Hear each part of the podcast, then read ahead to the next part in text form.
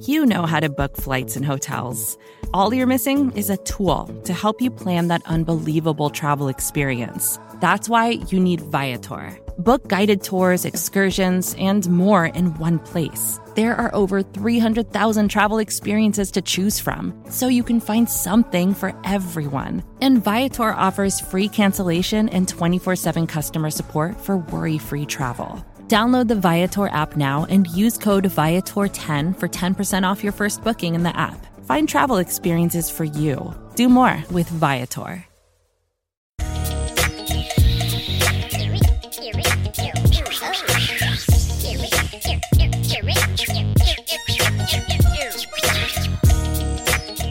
It's another edition of Jamie D and Big Newt. Here we are, coming back to you. In Bills Mafia, not only do we love you, we're so happy that you're here with us with the NFL Draft of 2021 version.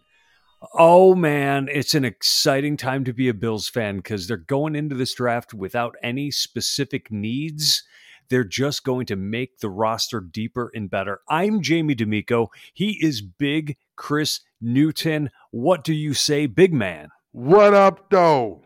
I'm excited, man. I'm glad to see that we're going to get on task, man. We're about 48 hours out.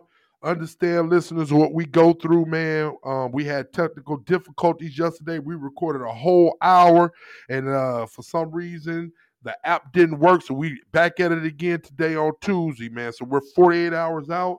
I got my second vaccine shot yesterday, and I'm feeling pretty good, and uh, no side effects. So I'm just getting ready for the draft, man. I'm I'm, I'm excited now. No side effects. That is the key. And yeah, hey man, we're chopping wood. We're getting her done. We're blocking and tackling. We are throwing together show number two in 12 hours. But you know what? I wouldn't have it any other way because I had fun the first time. Let's have fun the second time, Let's shall do, we? Let's do it again.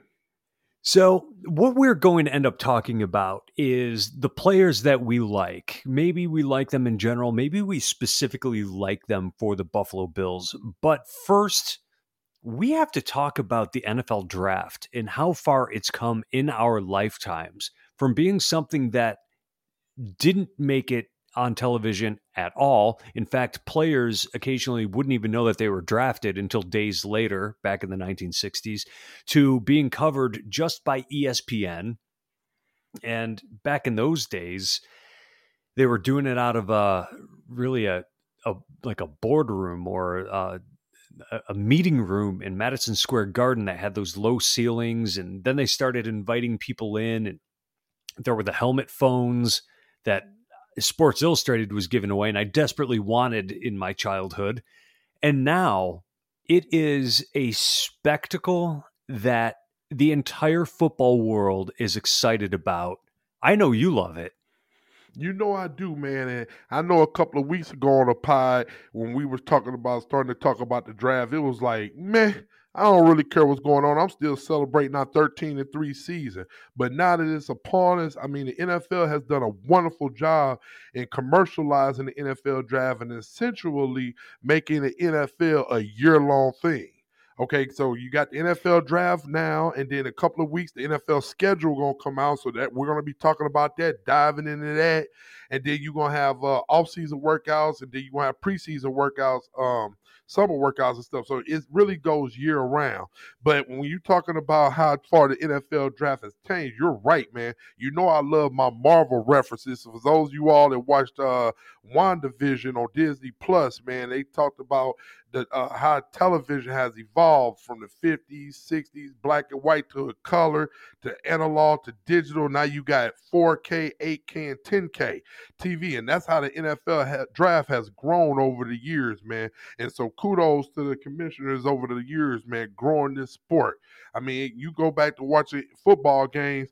First, when it first started, it was probably about eight, nine thousand people at a little high school or college field, and now it's grown to a hundred thousand people stadiums, and people was wearing hats and suits to games and, and smoking cigarettes and stuff. Now you can't do any of that. And everybody wearing jerseys and stuff. So it's really evolved. Yeah, man. And I think one of the best things they ever did was turn the NFL draft into a road show, going from city to city and having the multiple locations, the NFL draft experience where they have young people getting involved in games. And, you know, you've got the whole the whole bit where they come out from the green room and they they walk across the stage, but then at least a couple of years ago, they would then walk out in front of a massive crowd of people who would all be cheering and chanting their names. I know it was like that when they were in Nashville, home of the Tennessee Titans, and I I find it so much more watchable than I once did. But the thing that really brought it to where it is, and I think we need to give credit where it's due, is Mel Kiper Jr., the guy with the hair.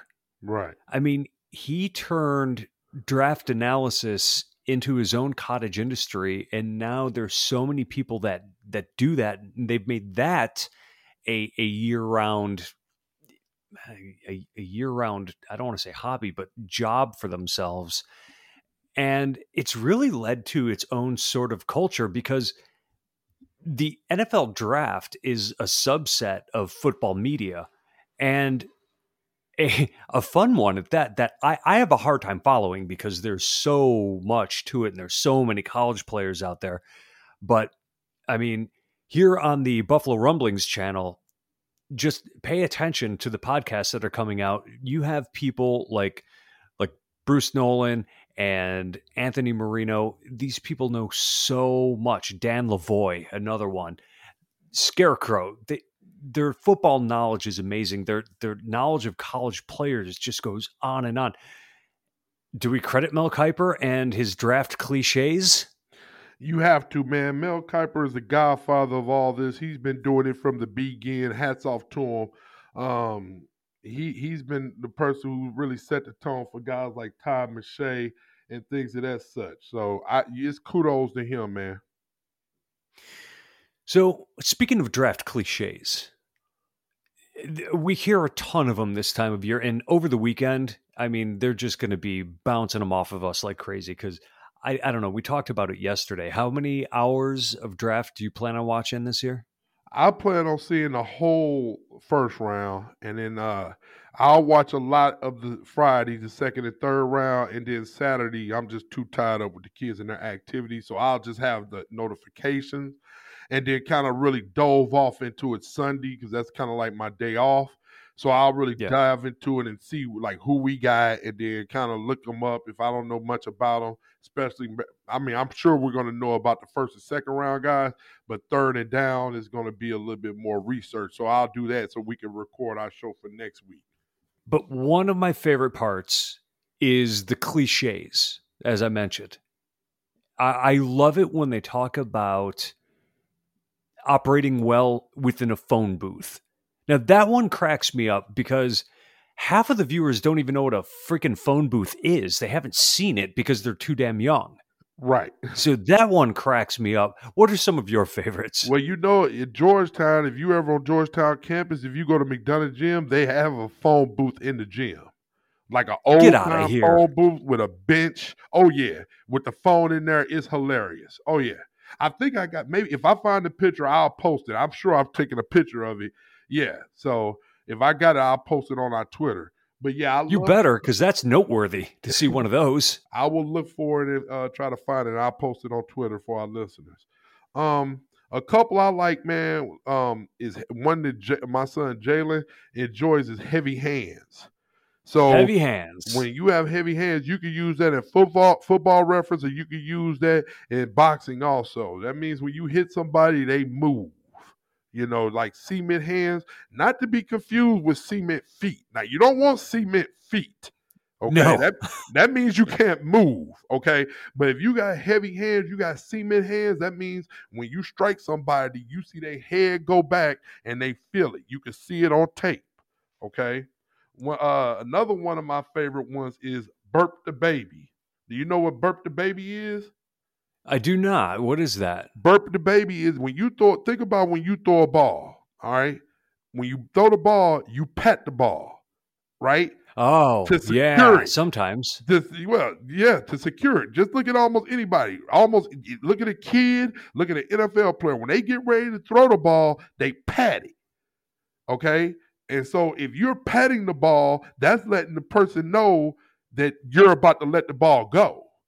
You know what I'm saying? Mm-hmm. So burping the baby is a real thing. If you pet the ball a lot, then that might not be a good thing. The ball might not come out when it's supposed to.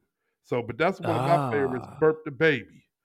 Um, I, I, that one is, is new on me. How do you feel about guys getting around, as they say, garbage at their feet, or trash around their feet, or junk at their feet? Oh yeah, that's a real thing, man. That means you're able to navigate with people at your feet, man. Like when somebody falls down, are you able to get over them? So that's a real thing. You don't. You can't play football on the ground. You can't block anybody on the ground. You can't make a tackle or a sack on the ground. So if you're, eh, especially maybe not as much in the NFL, but like college and high school and stuff, if you're on the ground a lot, that's a real thing. So you need to be able to navigate through through garbage and trash.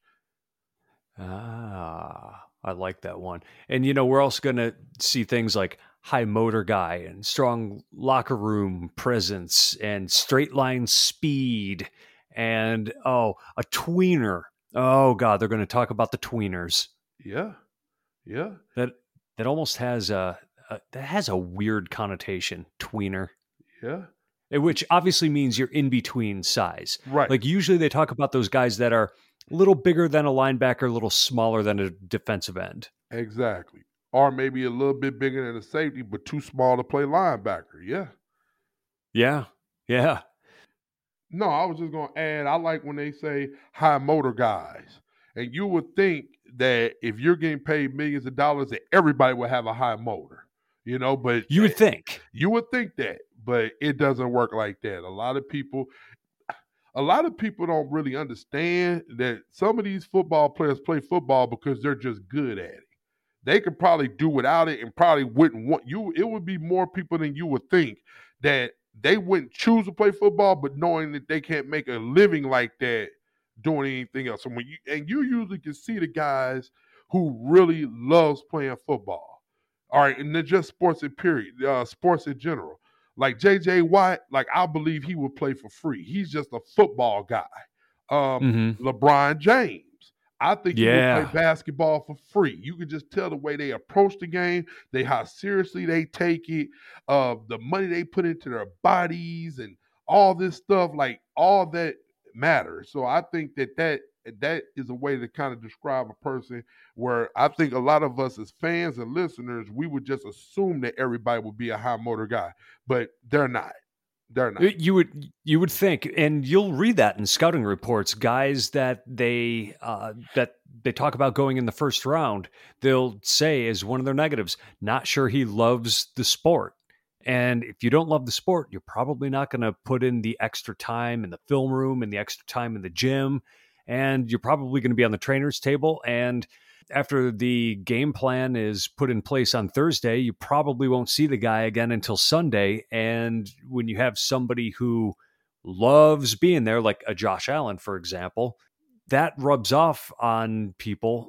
You know, they want to get behind that, but also those hardworking guys, it rubs them the wrong way when the dude is not showing up to the facility. Mm-hmm. So, do you have any experience with that? Yes, of course, man. Um, it's guys that play uh, at Florida State, right? That would be mm-hmm. in my class and stuff, and and they will get described as that, you know. And because when you go to Florida State, as as as the listeners know, I taught there for a few years before I moved to the DC area, and I had a lot of those guys in my class, right? And so if you got a freshman all or a guy that was an all American in high school coming to Florida State, what's the odds of that guy wanting to run down on kickoff and get hit or on kickoff mm. return or do, you know, special teams? You know, we talked about that before. This guy has been a superstar since the age of seven. So now you asking him to be a role player, right? Mm. So some people do it. Like, hey, and I and I was that type of guy. I've talked about it. I I switch positions every year because I wanted to be on the field. So coach would describe me as a high motor guy, I'm sure. Where other guys is like, uh, it, I'm high motor if everything's going my way, but once things really ain't going my way, then my motor kind of stops, and that's natural mm. with a mm. lot of people. You know what I'm saying? And I'm gonna give you an example of that. Josh Rosen, he was described coming out of college as a guy very talented, but we don't know how much he really likes football. Why? Because both his parents was like doctors and lawyers. He was like rich already. And now look at him. A couple of years later, three years later, that dude bounced around two or three different teams and on somebody's scout team. So that means a lot, man. When you got guys, I don't want to really talk about demographics of the league because I don't want to stereotype, but I'm sure the numbers will uh, bear out that guys who don't have too much of a choice, they usually will probably succeed more than people who have options. All right. That makes sense. You know, and and and, and it's been examples of that throughout the NFL, like Charlie Ward. Charlie Ward at Florida State probably would have been a second, third round pick. But they didn't know if he was really wanting to play football or do he really want to play basketball? Do he want to kind of do both? Now with Deion Sanders, Bo Jackson, you're that type of talent. We'll take you in the first round and just deal with everything else later because you you're a superior talent. But well, yeah, they they were just transcendent in in their talent level. Right, right.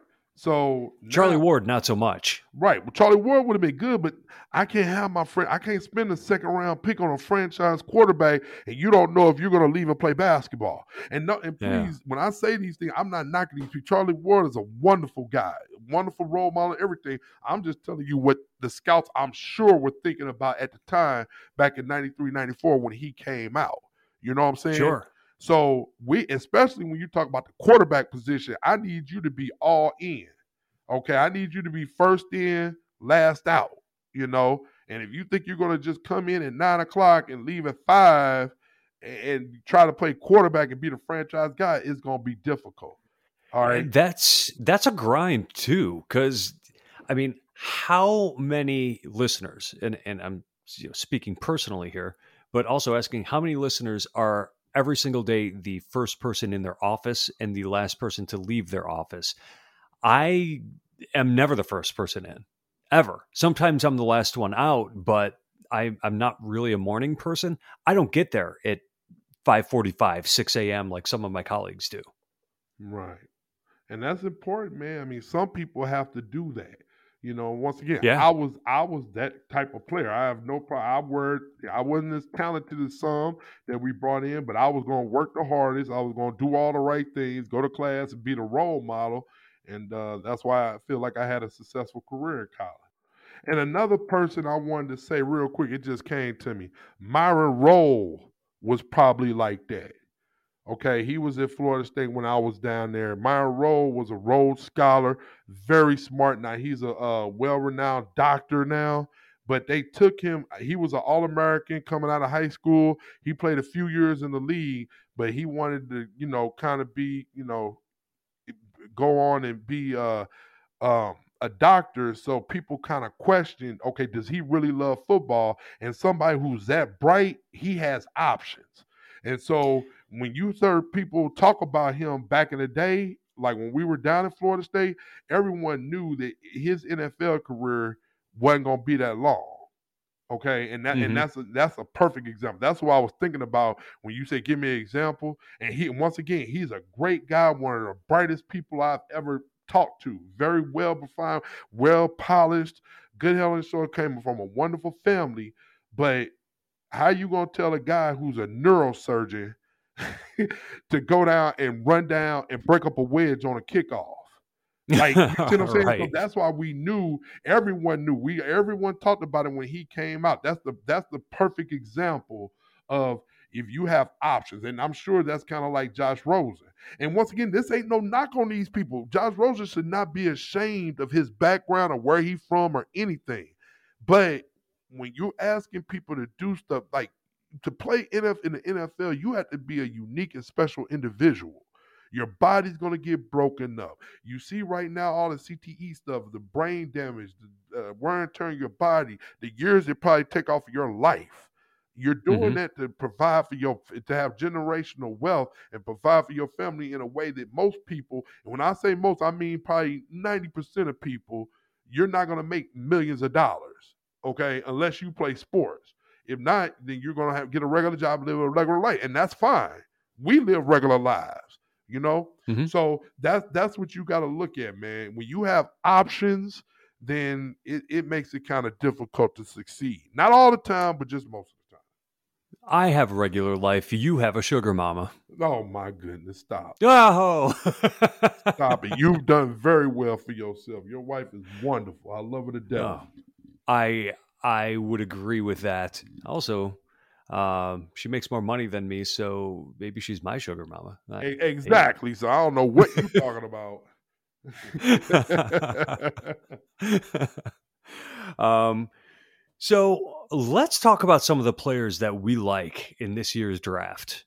One of my absolute favorite players in this year's draft. He is a tweener. He's about the size of a big safety, but he plays linebacker, and he plays linebacker incredibly physically. He plays in the opponent's backfield with regularity. He's tipping the scales at about 220 pounds. But one of your boys from Notre Dame, he's a gold domer. It is Jeremiah Owusu Koramoah.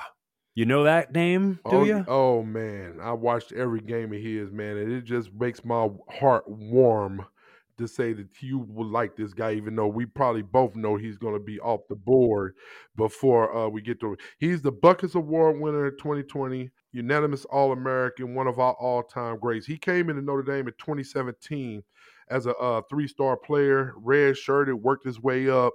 And his final couple of years, man, in the program, he had a great impact.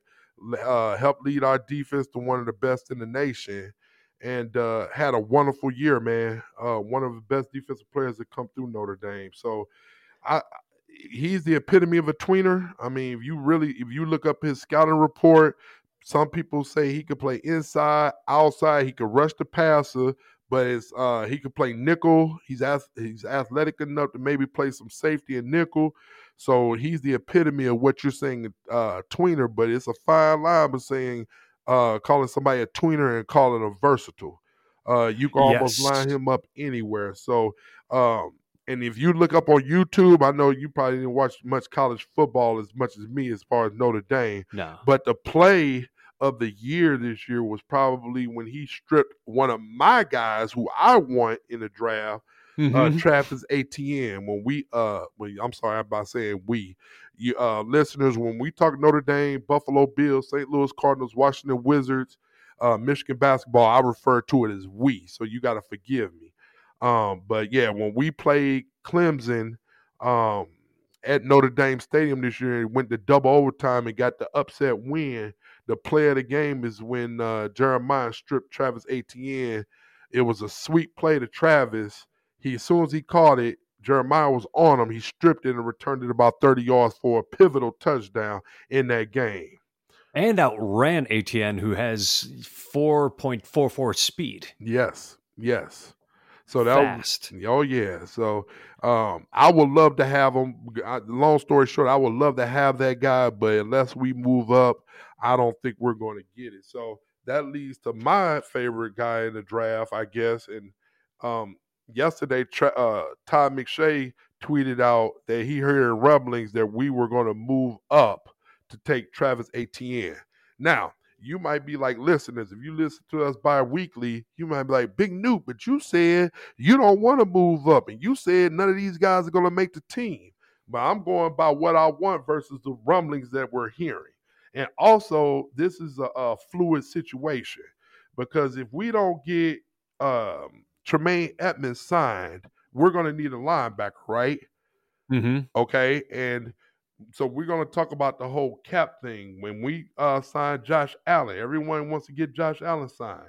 All right. We do that. That's going to tie up a lot of money. So what happens when you tie up a lot of money? We're going to need cheap labor. So now I'm on board with uh, maybe perhaps moving back in the draft, um, and then securing more picks because we're going to need cheap labor. Maybe not as much this year, but definitely next year. Okay, so mm-hmm. I'm on board with that plan. Once again, I'm not in the room with McBeane, so we're just guessing what they're going to be thinking. But that's what I'm going to be looking for uh, this weekend. Are we going to try to move up?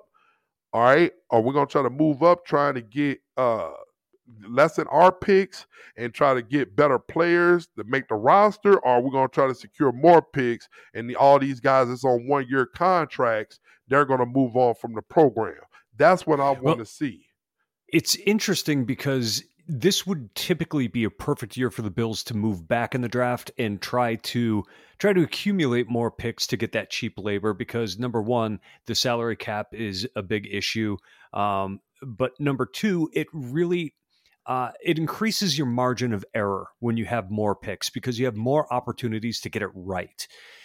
And as I said, normally that would be something you want to do. However, this year the the pool of talent is thinner than it typically is. In fact, only one third the number of players that typically sign with an agent have signed with an agent this year. So that means everybody is waiting out. They they're waiting until next year. If they, um, you know, if they sat out this season for COVID reasons, the NFL or I'm sorry, the NCAA is going to reinstate their eligibility for next year.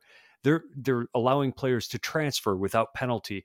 They're really making it easy on really easy on the players to go back for another season and a lot of them are going to benefit from that but what you're going to see as a result is next year is going to be one of the deepest drafts we have ever seen. It might not be might not be the most talented at the top but all the way through round number 7 you're going to be finding good players next year. So i ask if the bills should be trading back with uh, with an intention of picking up picks next year. I can see that. Like I said, I mean, because you got to understand with this COVID year and a lot of kids getting another year of ball, both uh, NCAA wide, basketball, all sports, this year doesn't count on their four year play. Okay. So guys is going to return from that. You got to realize these scouts aren't at the games because of COVID. Um, as far as meeting the guys, the trap, the draft process was totally different this year. I think it's going to be a lot of mistakes. I think it's going to be guys that's going to be better than what people thought they would be. And I think yep. it's going to be guys that were uh, slated to be good and not as good because you don't know enough about them like you would in a normal year. So if Definitely. there's going to be a lot of mistakes, then I give you that. Then if you're going to make more mistakes, I want more picks to make up for those mistakes. Because if you have, if we move up in the draft, let's say if we move up like Todd McShay said, Todd uh, McShay says, and take Travis Etienne and lose one of our picks. We only got seven of them, right? Or six. And so if we move up in the first round and give up our fifth round pick, okay, then that's less picks for us to have. And it, now that first round pick you got to hit because now it's doubly mm-hmm. bad if we don't if we have less picks. The more picks we have, the more mistakes we we can make and still be able to make up for it. Um, so if you got somebody that's sitting there like Travis Etienne, we talk about the running back position because everybody says if we can improve on Singletary and Moss. All right, if you got a guy that's like Travis Etienne and Najee Harris, who now they're talking about going to go in the teens or maybe early 20s there, okay? If you could get one of those guys and you can guarantee me that these are going to be difference makers because they both catch the ball well out the backfield. Uh, they're both versatile. They're both fast guys, okay? And can be receiving threats. Then I'm like, go for it. All right. Um, but the now third dude that uh, last week people have been talking about is uh, Javonte Williams from North Carolina. Mm-hmm. All right, running back, running back. All right. So if you look at the grades, he's right behind Etienne and Harris. All right. So now they're talking about him going up in the first round. Okay. But those are the three bell cows of the draft. So if you could get one of those guys and guarantee me that they're going to be better than Singletary and Moss, then I'm all for it. The downside of trading up is what you would have to give up. And like I said, I'm dead set against giving up next year's picks because I want all of those. But if the Bills were to package their first, second, and third round picks this season, according to the draft value chart, that would only get them up to about pick 22. So a first plus a fifth is probably not enough to move up at all, really. Mm-hmm. Um, but trading on the back end, maybe trading back into the fourth round or trading up in the third round, something like that. You know, maybe we're looking at something that the Bills could end up doing because they might be looking at the draft saying, hey, six, seventh round picks, they're not going to make our team anyway. But talking about the running backs, I know it's become a, a, popular thing to discuss. And one of the things that they've mentioned is wanting a home run hitter, somebody who can score from anywhere on the field. And Etienne has pretty good speed, but not transcendent speed. I am of the belief that what the Bills really need to do is improve their run blocking. And if they improve their run blocking, they're going to improve the running game more so than drafting any specific back because I think the guys they have are okay. I especially think Zach Moss is going to turn into a good running back. So that leads me to one of my other absolute favorite players in the draft. It's Teven Jenkins from Oklahoma State. I know the Bills aren't going to have the opportunity to pick this guy unless things kind of shake out very strangely, but he is a tackle who is about the most violent offensive lineman I have ever seen. He makes it his personal mission to absolutely bury whoever it is that he's blocking. And he plays right up to and even a little after the whistle just to make sure that the guy he's blocking understands who's boss by the end of it. In addition to that, he's got this great hand chop move where he doesn't let defenders get their hands on him. He's so athletic, he's huge, He's standing at about six six, weighs in, I, I think it's around 330. Maybe they could use him at guard. Maybe eventually they could move him to right tackle, which is his natural position uh, after Daryl Williams gets through his first year in, uh, of his new contract. But man, I absolutely love this guy. And if he ended up being there at number 30, he's a guy I would say draft him above anyone else. I can see that, and there's been a lot of buzz about him. Got great size, versatility, and maybe you could kick him inside. Um, and that's what you need. What I would pick is once again going back to Notre Dame, Liam Eichenberg. Okay, ah. offensive tackle, six, six and a half, 310 pounds. And he hasn't given up a sack in two years, his last two years of playing for us. Enough said. I want somebody who's going to protect my boy and my asset and Josh Allen, who we're about to give a lot of money to. Um, he doesn't get beat. He's the best athlete. Uh, but I will vouch for him. I would love to get that guy, and I think he'll be sitting there. And maybe well, you know, and also he'll probably be sitting there if we move back. If somebody wants to jump to number 30 and we could pick another uh and get another draft pick involved and move back a few, I think he'll still be there. I, I think that's true. I think you can get a couple extra picks out of it and and still get him. And I love the scouting report on him, which is he doesn't do anything great. He's just good at literally everything, and you're going to be able to start him right away because he's not he's not going to be a liability. He's not the most athletic. He's not the biggest. He's not the strongest. He's not the fastest. But he's big enough, strong enough, fast enough, quick enough, smart enough. He just he does it all well. And he's, you know, he's, he's a, a three year starter. He's a he's a foot. See, that goes back to one of our uh, sayings. He's a football player. You know. Yep. So a lot some guys don't test well, and they don't. You, but he shows up on Saturdays, and he's a football player. He'll be a right tackle in the NFL, which is fine because Buffalo's got the snowman at left tackle, and he's going to be there for years. So Eichenberg, I, I think, would be a great pick. Mm-hmm.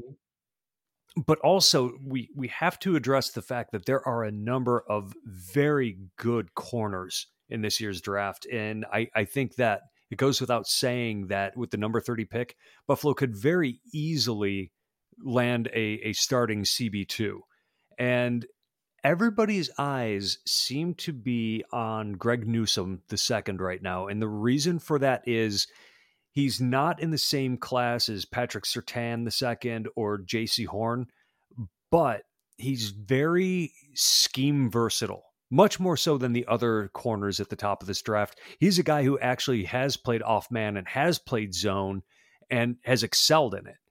And I think that if he is there at number 30, the Bills will not walk, but sprint to the podium or the phone call, however they're doing it this year, to to get that in because CB two, I think that if the Bills could get a real athletic player out there, or somebody with ball skills, or somebody with size, it would be a huge benefit. Because I don't hate Levi Wallace, I think he's good. I just don't think he's great. And, you know, Greg Newsome, he's bigger, he's more solidly built, and he's more athletic. I'd love to see him in a Bills uni. Well, why do you think he's so versatile and smart? Because he went to Northwestern. That's all they produce up there in the Big Ten. That's the Ivy League of the Big Ten. I totally agree with you, man. Uh, Greg six one, um, 190 pounds, good size. The kid, um, he's from Chicago area, and you know they produce tough kids coming out of the Midwest. So I will be all for that. He's he's starting to rise the last couple of weeks. We've been hearing rumblings right. about it. I agree with you. If he's on the board there, I can see Buffalo taking him. And with his size and instincts and his versatility, I think he'll be a plug and play. You can put him in there, and then I you'll put him at the second corner, and uh and yeah, I think we'll be rocking and rolling. So I like him. Um, once again, I feel like Jaycee Horn, if he's on the board, yeah, I would love to have him. Um, Asante Samuels is starting to slip a little bit the last couple of weeks. He went right. from being, you know, one of the top three to now he's more five or six. Um, Caleb Farley from Virginia Tech. Um, he's mm-hmm. starting to slip because we're hearing that he has back is, uh, issues. With all those guys, I mean, they they they're trying to say Farley is in that group with him, but if he's damaged goods, I think I'll go with more of the sure thing. So I'm all with you, man. If Jaycee Horn's there, obviously take him, but Newsome is more realistic in being there at number 30. I'll be so, what do you do with the guys that have the injury asterisks next to them? Like Caleb Farley, who would be probably a top 10 pick if he didn't have his back problems. And you've got Landon Dickerson, the the offensive lineman coming out of Alabama, who everybody's saying would be a, a high selection if it wasn't for him having his ACL injuries and stuff like that. What do you do? What like do you roll the dice on them? Do you find the medicals? Is this the kind of year where because you don't have the medical exams, you push them down later in the draft? Do you take them off of your board completely? I, I don't know what what would you do with well, players like that? Well, what what you do is you better have a good training staff, and you do your re, it's called one word is research. Okay, you have to be sure if you're investing a first round pick, you better know that okay if you have a bad knee, you got a bad. Plus, you talk about a back. Now, if there's a yep. leg injury, I feel better, but a back and you're a corner, like you got to do your research and you got to have a good medical staff. Okay. And if you don't, mm-hmm. then that's where mistakes happen. So you got to feel good um, about him and knowing that this is something that, hey, you know, is going to be okay. Uh, going to basketball, once again, I'm a big Wizards fan. Brad Beal, his first couple of years, had a lot of leg injuries. Okay. That's simply because, and this because I, I know Brad personally, but um, he's from St. Louis. Um, he comes from a family of football players. If you look at his picture, all everybody in his family are big people. All right. And if you look at his body structure, he has huge legs, but he's not a big guy. You know what I'm saying? Mm. And so when he first came in the league, he only played one year in Florida. And once he came in the league, he had this first couple of years, he had a lot of leg injuries. Okay. Mm-hmm. And I think, and I, I, I mean, I'm not a doctor at all. I just always thought that he had trunk issues because his legs probably don't fit his body. Like he, like literally, his whole family is like linemen. Okay. They play college football. All his brothers, he's five of them. All his brothers played college football. They, I believe they were all linemen. They're all big guys. And he's like the smaller guy, but he got these huge legs. So anyway, long story short, he had a lot of leg injuries coming to the year. And so, I mean, first two years of the league. And so people were kind of like, oh, is he damaged good? He was the number three pick of the draft. He damaged goods. And since then, he really hasn't had any injuries. So you got to know if you spending this kind of uh draft pick on him and giving this kind of money that this is something that he can heal from and have a productive career. Another one who fits into that category that I didn't mention is Jaelan Phillips, the edge rusher out of Miami, who has had uh, multiple concussion problems. He's also had major wrist surgery where they actually removed bones from his wrist. He's had two s- serious concussions. I mean, I guess all concussions are serious, but he's another one that is a blue chip prospect that is pushed down the draft board because people don't know how his medicals are going to work out. So, one of the things that I think teams are doing is they're trying to mitigate risk in the draft always. You know, you want a player with high upside, but you also want them to have a high floor. You and part of that floor is whether or not they're actually going to be able to be out on the field. Now, are they going to be out? You know, they're going to miss time because they have injuries or because they're a behavioral issue, like Lawrence Phillips back in the day. He couldn't stay on the field because he was constantly suspended. Um, these are things that general managers are taking a look at uh, all across the board, and you know that starts that starts pretty young. You know, there's there's top athletes that are being looked at by you know the best BCS schools, but they're getting passed on because they can't stay out of trouble or they they've had the bad injuries. You you saw it just recently with the Buffalo Bills Trey Adams retiring after one season on the practice squad because his body is given out with all the injuries that he had through college. It's an important thing to take a look at. And I know here's another cliche. The most important ability, finish it for me. Is availability. Yep. If a player's not on the field, Sammy Watkins, how good could he have been if he could have stayed on the field? Yep. Yep. Can't win a championship from the training room. You can't win a championship from the ice bath. So you got to be able to be out there and uh, help your team uh, and contribute. Hey, the ice bath. Have you ever done that? Oh God, yes. Uh, ever since high school, and, and my kids go through it now. I hate cold. I hate cold. I also don't like getting wet. Don't you find that when you hop in those ice baths, now, and, and correct me if I'm wrong, but it's just a big trough of ice water yes. that you get in after a hard practice or a game. And it's basically to ice down your entire body to reduce swelling and help you recover faster. Is that correct? That is correct. Okay. Don't your guys run and hide when you jump in there? do you have shrinkage? Is that what you're asking me? That's what I'm asking. Yes. You, and do and how long does shrinkage. it take before they come out and say hello again? I've never timed it, but yes, you do. You would have shrinkage. Okay. Hey man, I got kids listening to our pod, man. Okay. well, I understand, but J- Jalen understands. Oh yes, he do. He does, man. He goes through it now, man. So uh, but yeah, it helps the lactic acid not to build up. It helps with swelling and soreness. So um, I think after a while though, after you do it, you just get used to it. It uh, oh, like okay. I know in your mind, like, oh my God, it's the worst. But once you do it in your it's it's a more of a mental thing. And so once you do it often, it's not as bad, and you actually look forward to it because you you feel so much better after getting out. Really? Oh yeah. Well, they say that you know people who study this stuff say extreme changes of temperature actually increase your lifespan.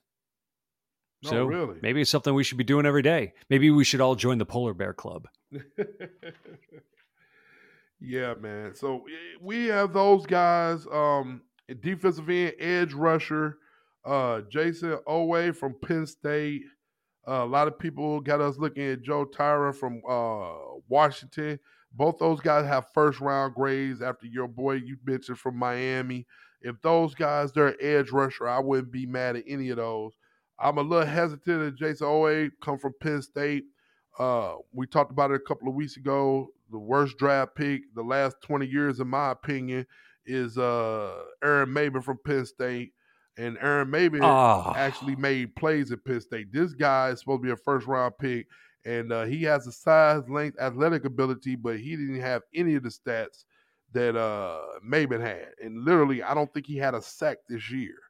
But they right. they, they believe well, in his you potential. know, the difference there is Maybin played at about 215 pounds, and this guy is actually. He, uh, here's a draft day cliche. He passes the eye test. He's 6'5, 260. You know, he, has got 34 inch arms. He has every measurable you would want. But they also talk about that guy having attitude problems. So does does that look like a process guy, a guy who doesn't quite make plays and who, you know, they wonder if he really likes playing football? Um, there's another guy similar to that. Kwity Paye has all the measurables, but you know, he's a guy that is always a step late, uh, according to his scouting report.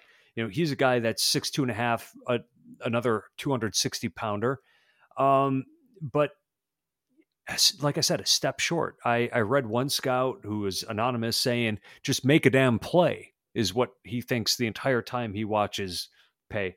Um, I heard another scout say that this is the worst defensive line draft he has ever seen in his 20 years of scouting. Mm-hmm. Um, that that scares me a little bit. Um, Azeez Ojulari, not to be confused with Ansari.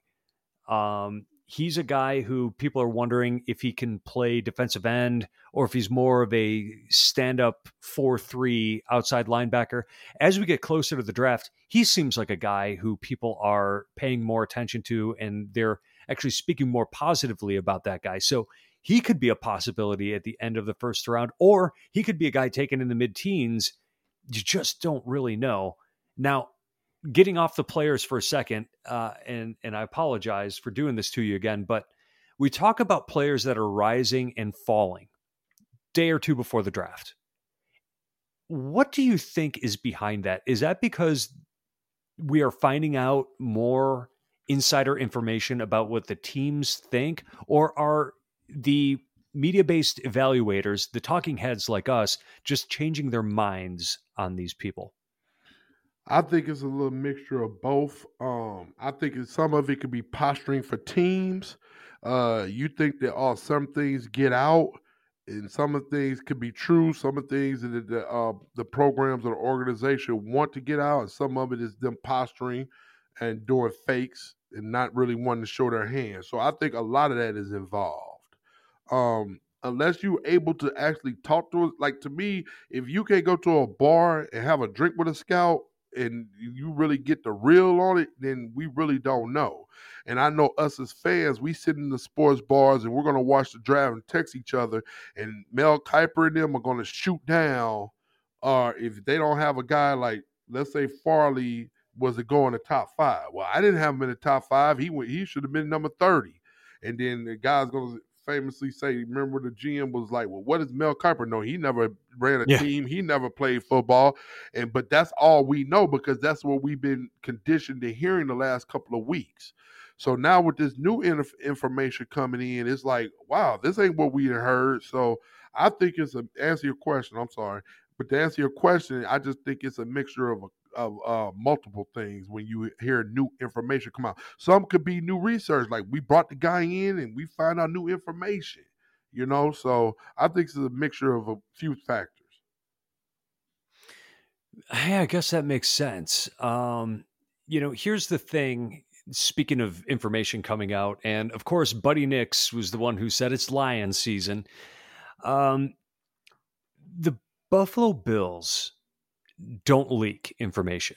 They are locked up tighter than a drum. Like you you never hear about anything that they're going to do before they do it. So when people like McShay are saying they're hearing that the Bills are going to trade up for a running back, if indeed they did hear that information coming out of the Buffalo Bills front office, what is the likelihood that that is accurate information?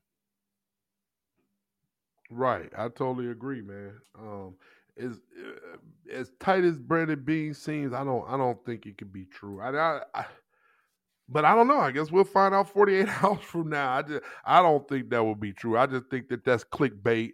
Uh, Bills Mafia. I mean, it's big, so we want to hear things. So I, I think that's clear clickbait, in my opinion.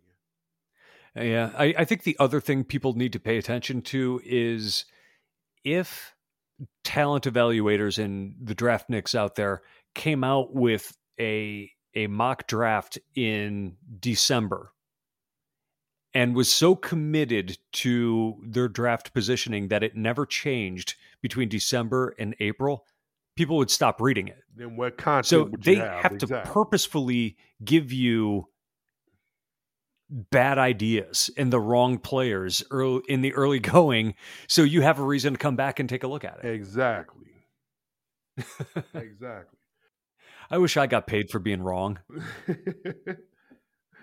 Um and yeah and and before we wrap up man uh a guy that i like a good locker room guy leader a guy with a gut a guy that didn't go to a Power Five D1 school that I would love for Buffalo to pick up maybe on uh, Friday in the second or third round is Quinn Meinerz. He's from uh, ah yes Wisconsin Whitewater D3. Okay, he uh plays guard, but he can play center. And if you listen, if you do anything, do yourself a favor and listen to Big Newt. Go to YouTube and watch this dude work out. He goes to like Canada and works out in the woods, dude. He has no shirt on. His gut, he looks like me right now. Okay, gut hanging, you know, guns blazing. I love this guy, man. I love him. I would love to get this guy in the second, third round. Um, he has like a third round grade. If we could get him, he'll be a good locker room guy and a guy that I can see help our program. And eh, for those of you who are unfamiliar with him, his last name is spelled M E I N E R Z. Wisconsin Whitewater. You like those small school guys, don't you? Hey, you got to represent for the small schools. Ah, Missouri Western State. Yep. Did I get that right? Yes, you did. Thank you. All right. And and what's the what's the school nickname there at your alma mater? The Griffins. We're the Fighting Griffins. Fighting Griffins. Uh, what what is a uh, what is a griffin other than the family from Family Guy? It is a mythological creature. It's the mixture of a lion and an eagle. Ooh, that sounds formidable. Yep. So anyway, it's been a lot of fun talking draft with you, buddy. As always, and I'm looking forward. We'll be back to you in you all's ears next week. You won't have to wait two weeks to hear us. We're gonna give you content. We're gonna give it to you fresh off the wire, post draft next Monday. It'll be uh, on the airways on Wednesday. Real quick, let's take a shout out. Um, three years ago yesterday, Buffalo Bills drafted Josh Allen and Tremaine Edmunds. um, at the time, we didn't like it, but it transformed the future of our franchise, man. So, shout out three years ago. Take a shot. I, I, think that is definitely a topic that we have to discuss in the next podcast because we had some emotions three years ago. yes, we did, man. Oh man. So if you want to get in on the conversation, get a hold of me at the Jamie D'Amico and him at big underscore newt. We uh, we want to continue this conversation on Twitter on Buffalo Rumblings. Pay attention to the Buffalo Rumblings podcasts that are coming out this week because they have some great interviews coming and some absolutely incredible analysis. I am going to go as far as to say this is now the best week for Buffalo Rumblings podcasts in the history of Buffalo Rumblings podcasts. Make sure you listen to all of them. Please do a lot of good content out there. I was just agreeing with you. A lot of good content. And um, also, last um, podcast, we're losing people in the rap game. We lost Black Rob from uh, Woe and then Shock G of Digital Underground, man. We lost them last week, along with DMX a couple of weeks ago. So, RIP to some of the rap greats, man. They're falling off, man. Rest easy. In the meantime, Give us a song, buddy. Hey, hey.